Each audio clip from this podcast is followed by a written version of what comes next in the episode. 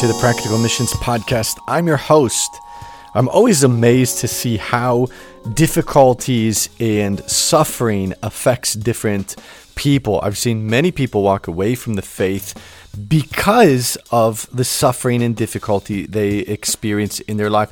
They look at their situation and how bad it is, and they say, if God is real, if God is loving, if God is in control, he would never let me experience these things. And then they're out. They walk away.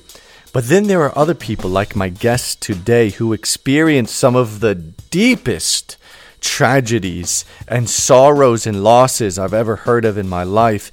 And so far from God being the source of their suffering, he is the source of their comfort and their strength. I'm so glad my guest was willing to share her story with us today. I hope there are lessons for us to take away from it. And I also hope that this episode today helps us better take care of those who are suffering in our midst. I think your story is an interesting story. Everybody's story is interesting, maybe, but you actually have a unique twist, a few unique twists of your journey in cross-cultural work in the Middle East. And maybe you could just share a little bit with us about what life has looked like over the last however many years for you. I was actually born and raised in Colombia, South America. When I was 7, I read this lady's biography of her work in Africa in the early 1900s. So then I was convinced that I would be working the rest of my life in Africa. Absolutely convinced. So then in high school, I realized West Africa, that's French. I already knew Spanish. I went like an exchange student to Paris. And there I met 2 single ladies learning French to go to Chad. And also I was determined even from a very young age to be in the medical field. And they told me all about this hospital in Chad. I was 15. When I went back to my home country, I told my parents, I'm headed for Africa. And this is when you were 15 years old? Yeah. Oh my goodness. So I went to Chad and I was in the middle of pre-med and I met my husband to be there. I was 20. He was 19. He had never been to high school. He grew up in the bush. Let me just say, your husband-to-be was from your passport country. He actually, yes and no. He had dual citizenship. But he wasn't an African. No. And he worked at the hospital. He wasn't ethnically African. Yeah, that's a good way to put it. Although his personality was very, very much so. But he said to me, oh, that's no problem that I haven't even been to high school. I'm going to be a doctor. Wow. And I was like, that's a joke because I was already in pre-med and I knew how hard it was. So how does that bring me to the Middle East? God worked a ton of miracles and we got married. That was one. Because I was not convinced that at all at first that this would work. And I switched into nursing. He got into medicine. We went back to Chad. And it was our dream. In fact, we took everything that we needed and more. We took 2 kitchen sinks, literally, a container to build our own house in the bush. We took a crash cart for the hospital. And we did all kinds of extra education for all of this to work in tropical medicine there. And within 2.5 years of being there, everything fell apart. The hospital closed. Our vision was in ashes. We were in ashes. We had 3 little boys, but our marriage was not in good shape because we had already been married like at least 15 years and poured our hearts into preparing for this dream and this vision that we thought God had for us. So we actually went into some serious counseling. It's this place like a rehab for people who've had PTSD, people who are, their lives are falling apart for many reasons. And we actually were there, even my children got counseling for 6 months. And God really worked. He really worked. He healed our marriage. And it was like better than day one. I mean, like 100 times better. Then we were given a choice to either head back to the continent of Africa in a different country or to come to the Middle East. And my husband was like, not going to the Middle East. I'm 40 years old. I'm not learning Arabic.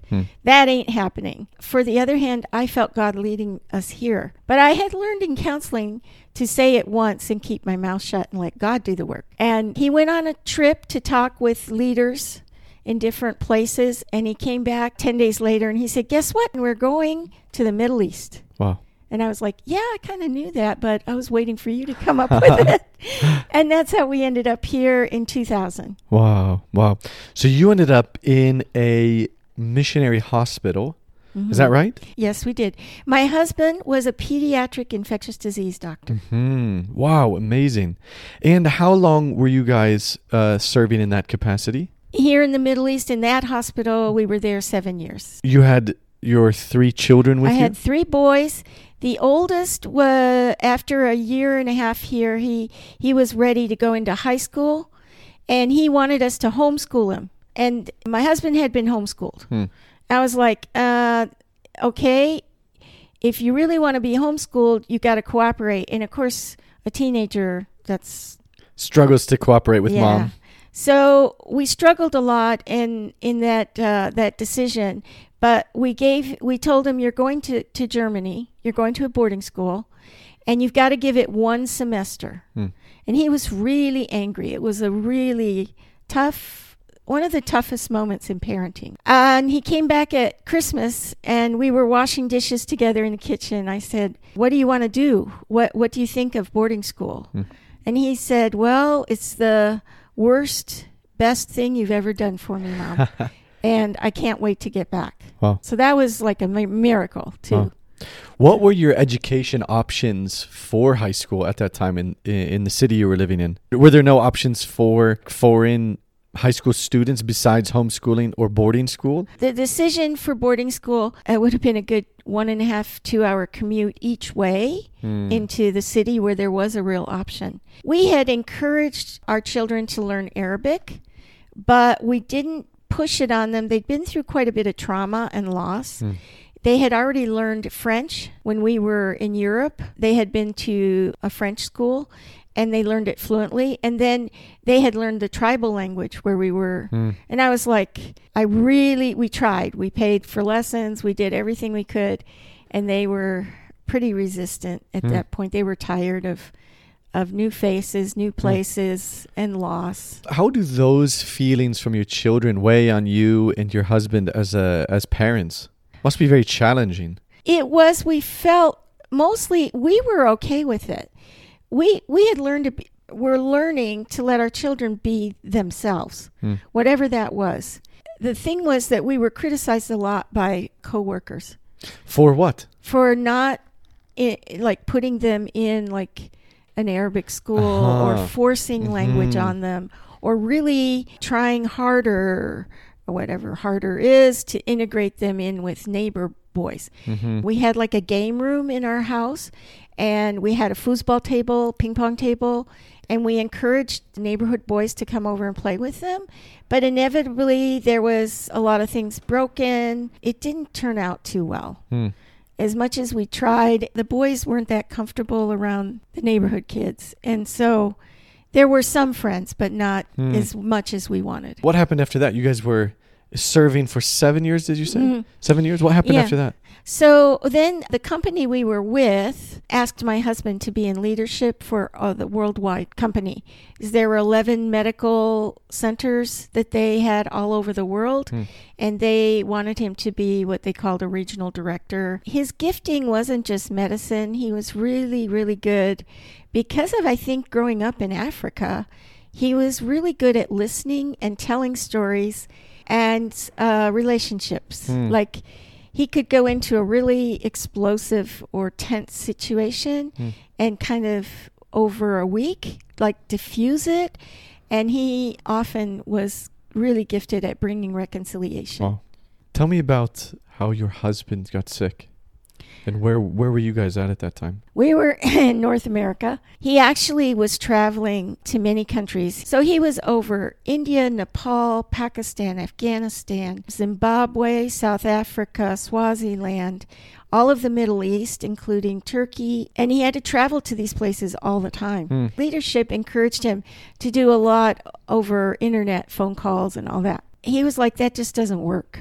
These situations are delicate. If you're not there in person to see the situation and really assess it, you can't manage. So he traveled too much, is it was basically it. And sometimes when he came back, he never even took comp time. And he had just been in Chad for 3 weeks. This was in 2011. And he came home and he didn't feel well.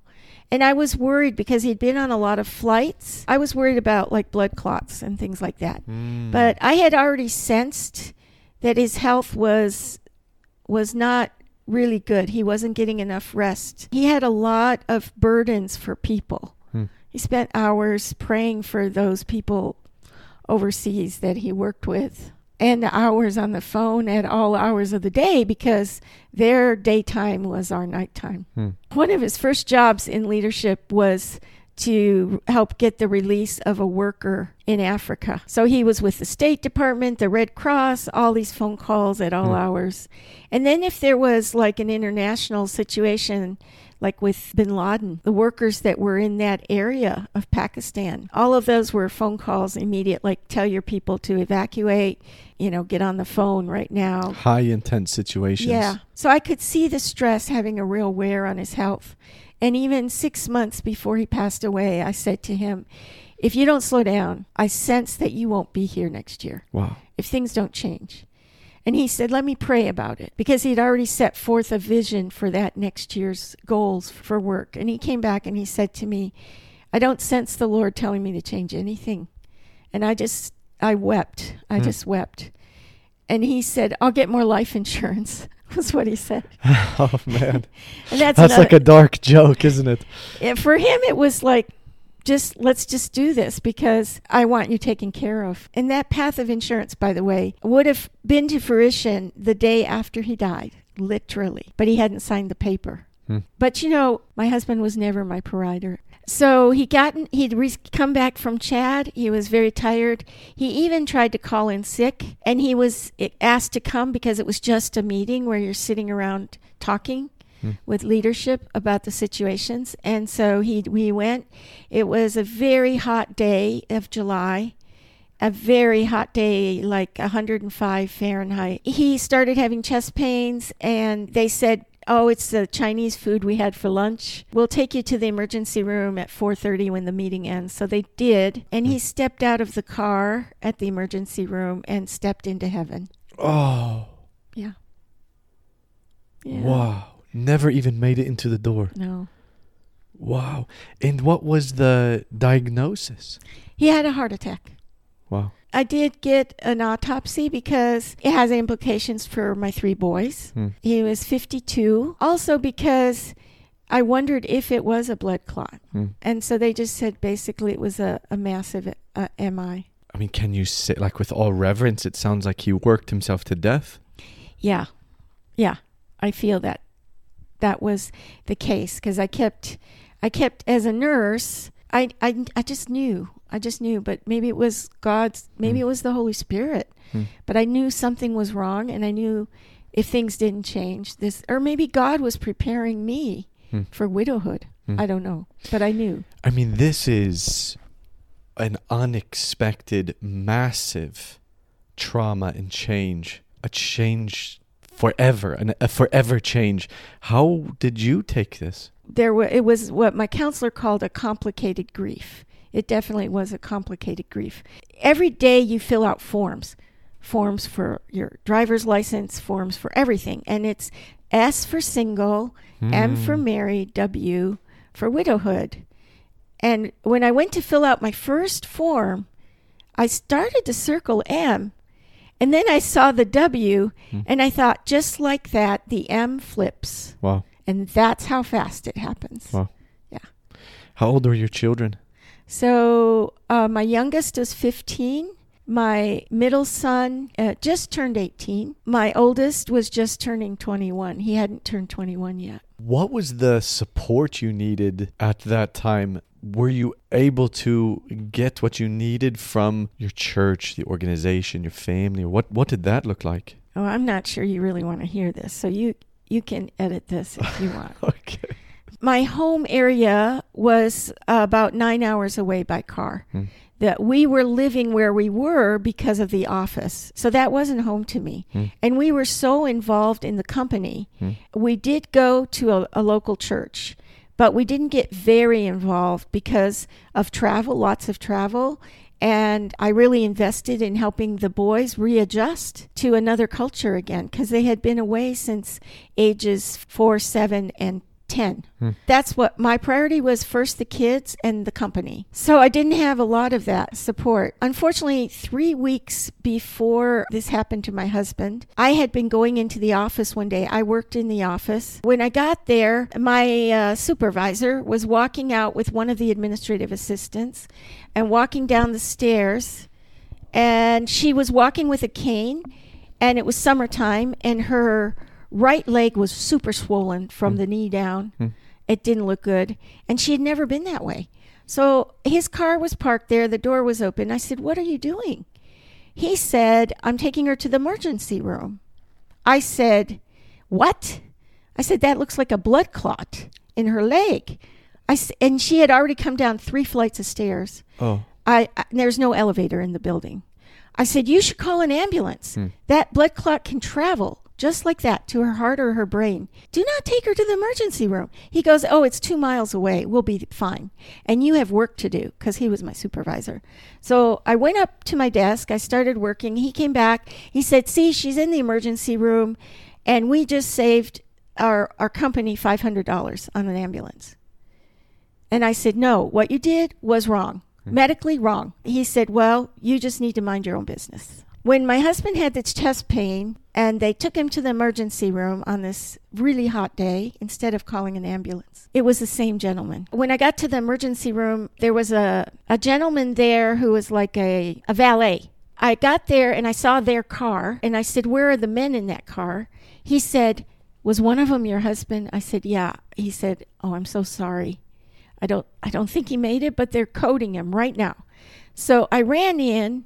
And I was watching the code, and my supervisor was with me, standing next to me in the code room.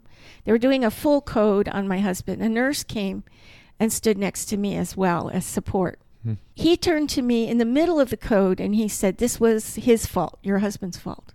Oh, my goodness. And I said, "What?" And he said, "Yeah, he's a doctor. He could have told me it was a heart attack. I would have called 911. I was speechless. The nurse turned to me and said, "Do you want him here?" And I said, "No, I don't." She asked him to go to the lobby. When they finished the code 35 minutes later, I went out to the lobby. The whole leadership team was there. They were very upset with me. They said, "What did I know about his health that would have led to this?" And I found out later because they had called a lawyer already while they were coding and told the lawyer what had happened 3 weeks earlier and that it was the same leader who I had scolded who drove. And he said, "You know, she could sue for wrongful death. This has happened at work. She had already cautioned you about health. She's a nurse. She knows her stuff. And you didn't do the right thing. So you need to cut your relationship with her. Completely. Like, don't speak to her if you don't have to. Don't answer phone calls. Don't come visit her." Basically, the company did that. And I was only earning $24,000 a year. It wasn't about the money. I wanted to help the cause, what I was working with. And I wanted to be involved. I could have gotten a secular nursing job that paid 3 or 4 times that salary. You know, when my husband talked about getting life insurance, he also said, "I think you need to leave the company and go get a job." I was like, "No way." I got so angry. I was like, "Are you serious? God has called me just as much as he called you all my life." In fact, like, seriously, I Since you were a small girl, yeah. I'm like, and you're telling me to go out and earn big bucks. I also learned that there's a lot of things in life you can't control, and I just better go ahead and take steps to do what he said, even if I didn't like it. Hmm. It was just a matter of submitting, because I knew God could close every door. And sure enough, I mean, I would interview and I never get a call back. Interview, didn't get a call back. Interview, didn't get a call back. And I was fine. That made me actually happy, you know?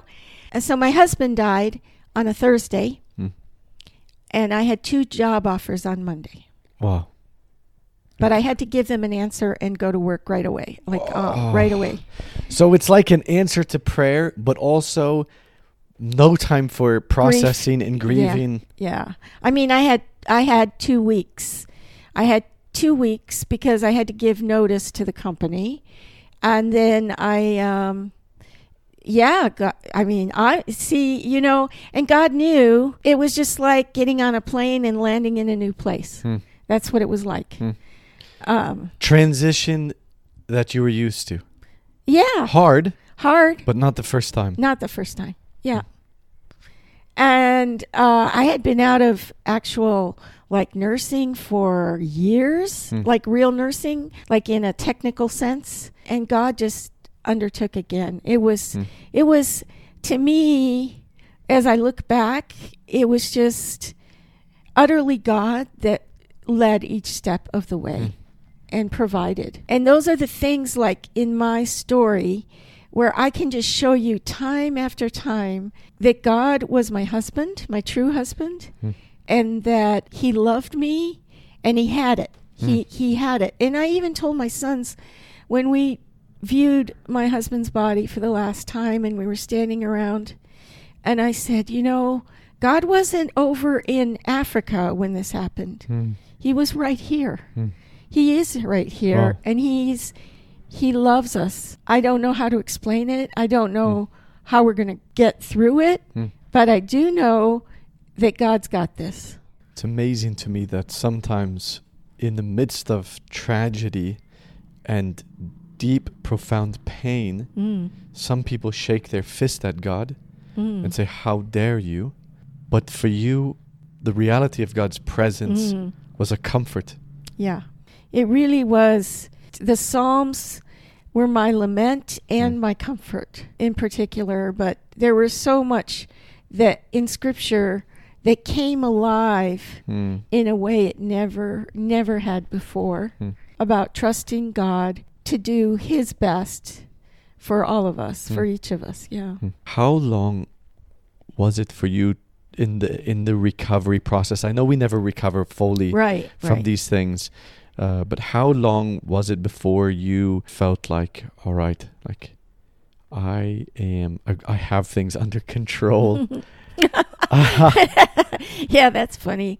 I don't even have that now. But no, it was a process.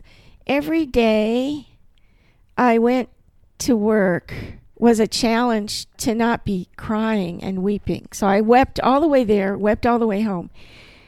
I had this coworker that actually worked I got a job as a nurse health coach. And I had this gal that was right the desk next to mine. Of course, she quickly learned my story. She isn't a believer either. But she said, you know, I think you need a counselor. And I'm like, yeah, but I don't have the money and I don't know who to go to. Yeah. And she goes, what do you mean you don't have the money? You've got a good job, and we provide employee assistance program, and you get 9 free counseling sessions. And then after that, you only pay 20%. And I'm like, what? What is that? Like, I never heard of it. Sign me up. Yeah. So then I said, okay, sign me up. And she showed me how. And then I was like so scared because I had already been in a lot of counseling at the previous years before from leaving Africa. And I did not want a new age counselor. And how many counselors do you find that understand my heart is really overseas? Yeah, and, or the life of a cross-cultural worker in hard places. Yeah, and I was already a TCK and just growing up in Colombia and all that, you know. I prayed about it, and she says to me, I said, I'm not sure I can connect with just anybody. Mm. And she goes, no, but it's free, the first 9. So you can go through 9 counselors. I'm sure one of them. And I was like, yeah, you're right. I chose the first one on the list. I thought, I'll just start at the top. Start with and whoever's name starts with A. Actually, hers started with a Z. Yeah, okay. Z.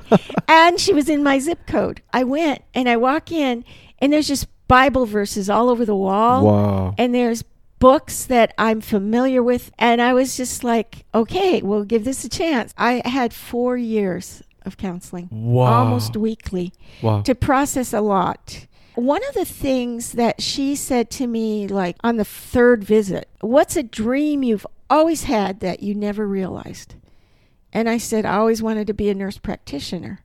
Now, I had one that had just finished college and moved home because of money and trying to get a job. I had one in college that cost a lot of bucks. And I had one in private Christian school. Mm, which is also expensive. It was $10,000 a year. Mm. And I said, what?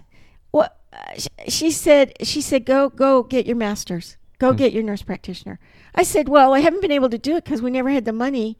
And I just gave her all these reasons. She goes, but if God's in it, it's going to happen. Huh. I'm like, are you serious? She said, yeah, shoot for the stars. I think she wanted to say, you've lost everything that meant the most to you. We'll see what God can do now. Hmm. I sure enough got in. I got all kinds of scholarships. Wow. And my company turned around and helped pay for it too. Wow. And they, even when I had to cut back on work for internships, sure, they cut my salary. They had the right to cut my health insurance and the boys. Hmm. And they said, oh, no, you're earning less money. You're even going to pay less for your health insurance. Wow, amazing. Yeah. Wow, in the midst of darkness, some light, huh?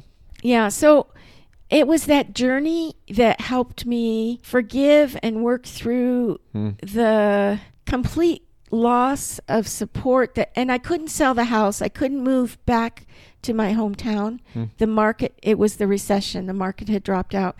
And I would have, and I ended up, upside down in the mortgage otherwise. Mm.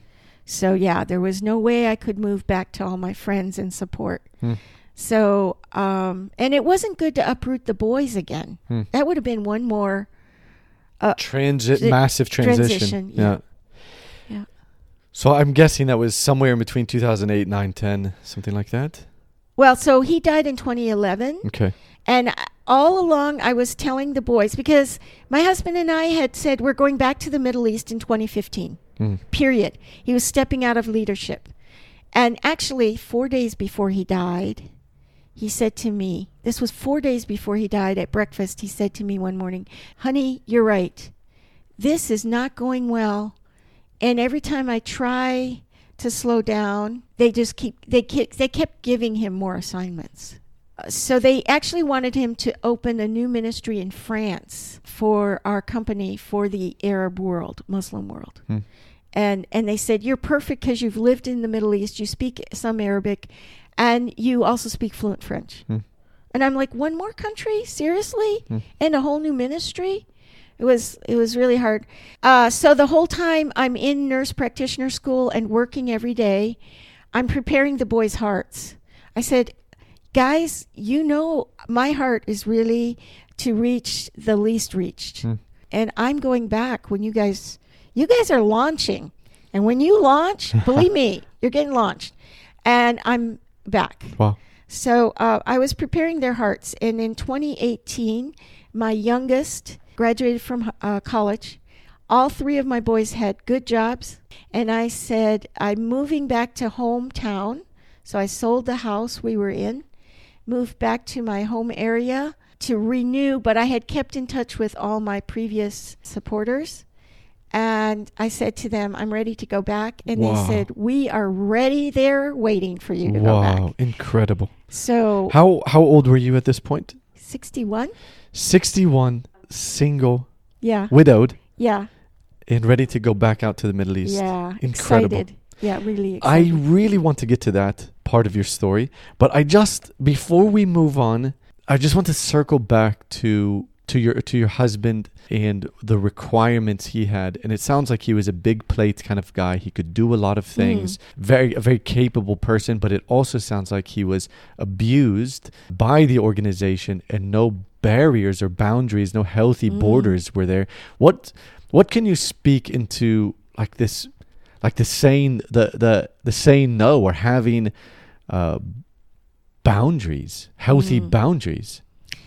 Yeah, I mean, the counseling that we had in 1999, 2000, was all about boundaries. And it helped. Was it boundaries in the workplace or boundaries in the relationship, or was it? No, boundaries in the workplace, mostly, because that was his issue.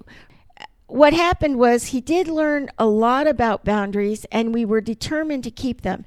When we came, after that is when we came to the Middle East.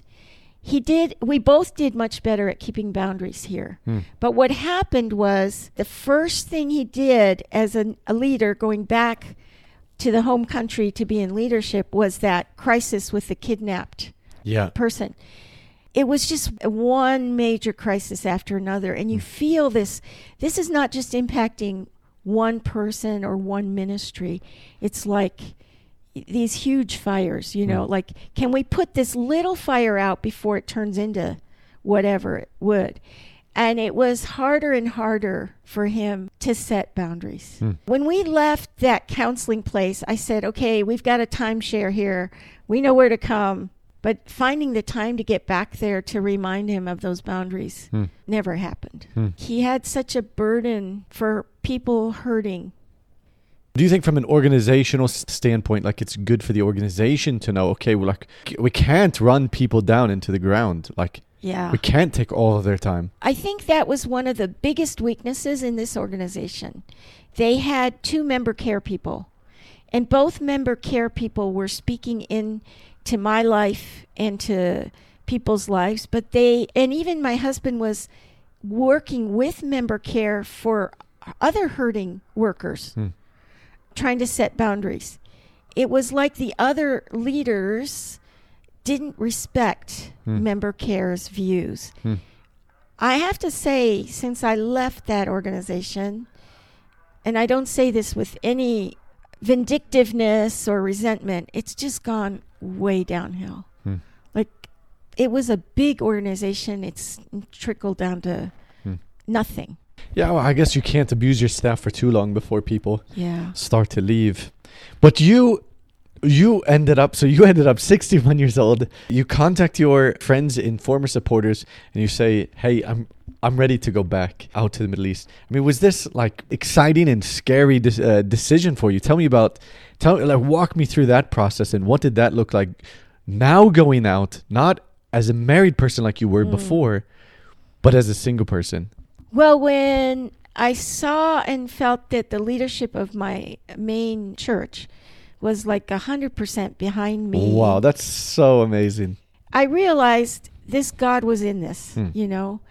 You know, my biggest fear, it was silly stuff. It was just like in Africa, even though we had cobras in the house and tarantula, like scorpions and snakes, that was not the big deal. That was not the problem. So I didn't feel that way here. Like, coming back, for me, the scary part was the fact that my husband could fix anything. That's the truth. Like, if he couldn't fix it, it was probably ready for the junkyard. And so, how am I, a spoiled, very comfortable wife, now adjusting to the fact that in some cases I have to put up with a cold shower because I can't fix the hot water heater? Those are the things I dreaded. I didn't fear. I loved the Middle East. I loved the people. I felt called here. I didn't really have fear about that. What was it like going back without the support of a spouse? Did you experience a kind of loneliness with the memories of what was? I came out before with a husband, with children, and now here I am alone. Like, was that a difficult thing? That came and went various times and still does.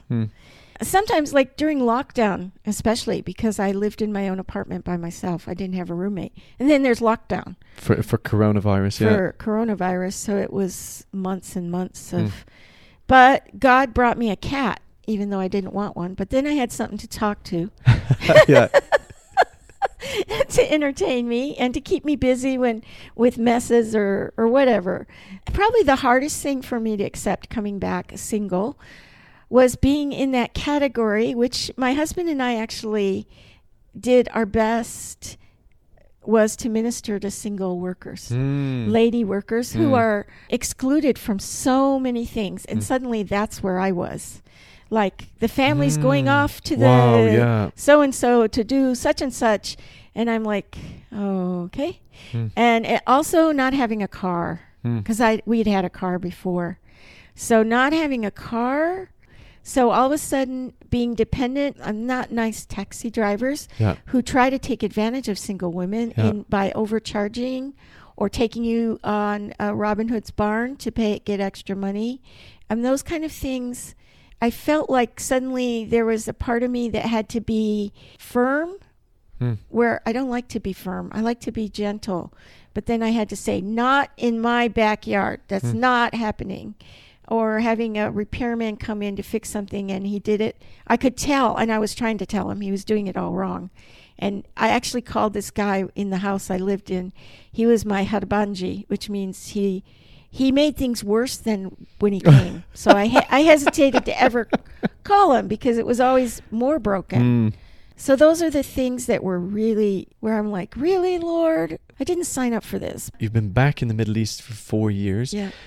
What did it look like trying to kind of find your niche or find your place back in the Middle East as a widowed woman, a woman who's raised children and seen them all go off? You've kind of lived your life, and now you're re-entering into the mission field again. Like, what did was that a hard transition to make as far as like just finding your place? Where do I fit in?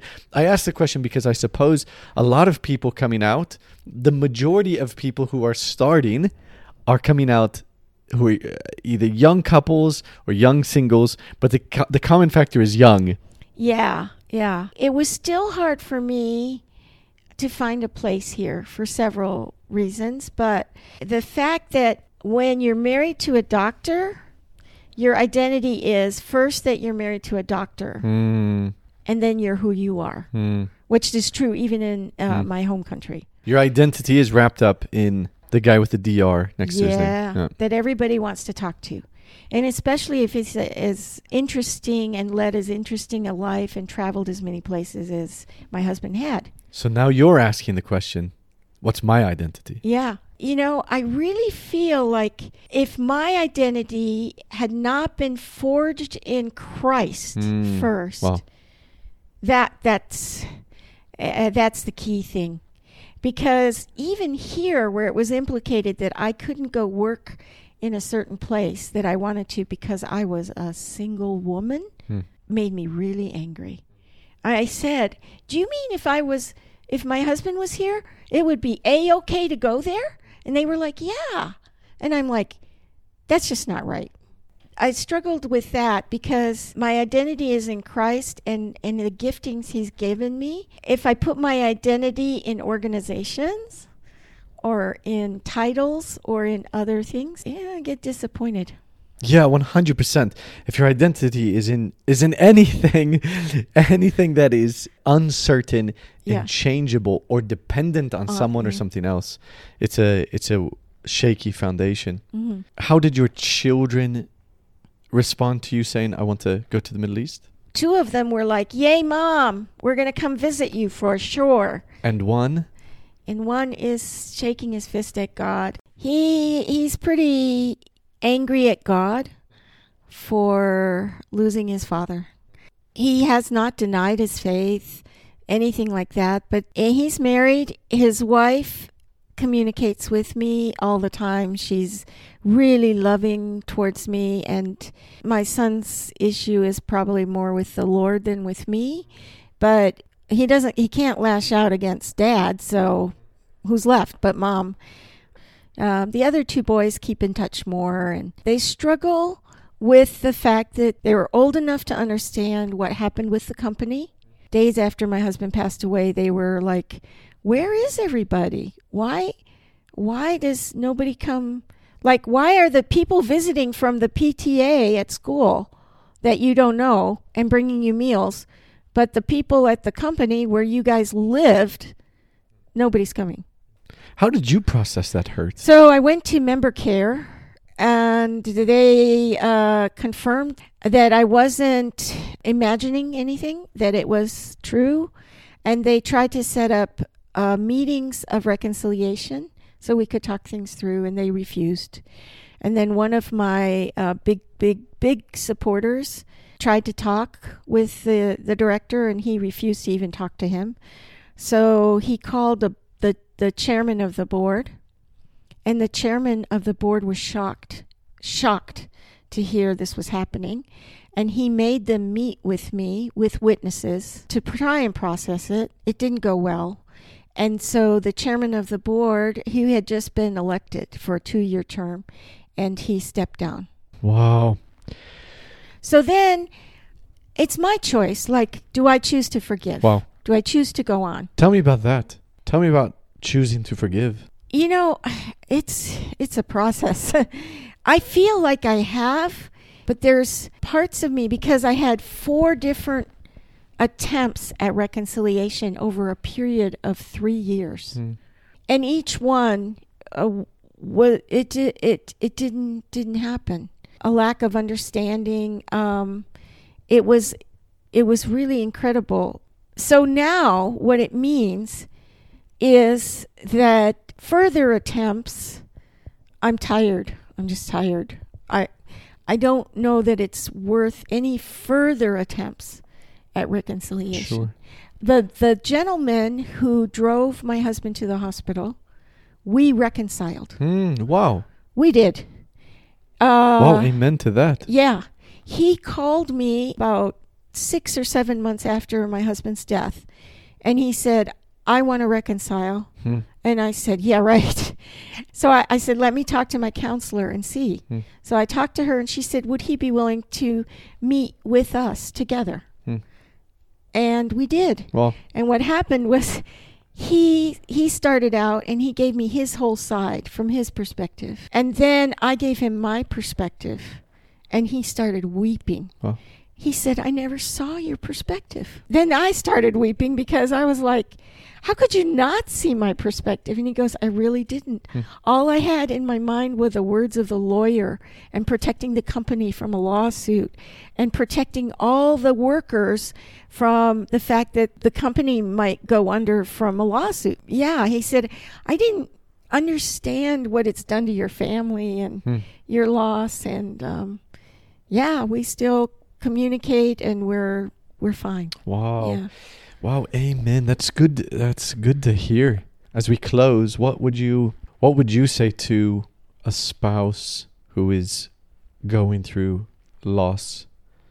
What would your advice be to somebody who has, you know, been married, been on the field maybe, and is now experiencing the loss of a spouse? I realize everybody's situation is different. A lot of what helped me was reflecting on the incredible 31 years we'd had, and how God had worked so many things for us that other people were amazed at. And I knew that if God could do that, he was going to do it now again, that he is faithful. Cling to the promises of his word, and learn anew what it is to be shepherded, and my identity, keeping it in the right place. Amen to that. Wow, what a powerful story. I told you it was going to be difficult, but it's good that you made it to the end. It's amazing to see what God is doing in the lives of ordinary people. He makes ordinary people extraordinary, doesn't he? Well, I want to remind you that for you and for me, for both of us, it's okay to be normal.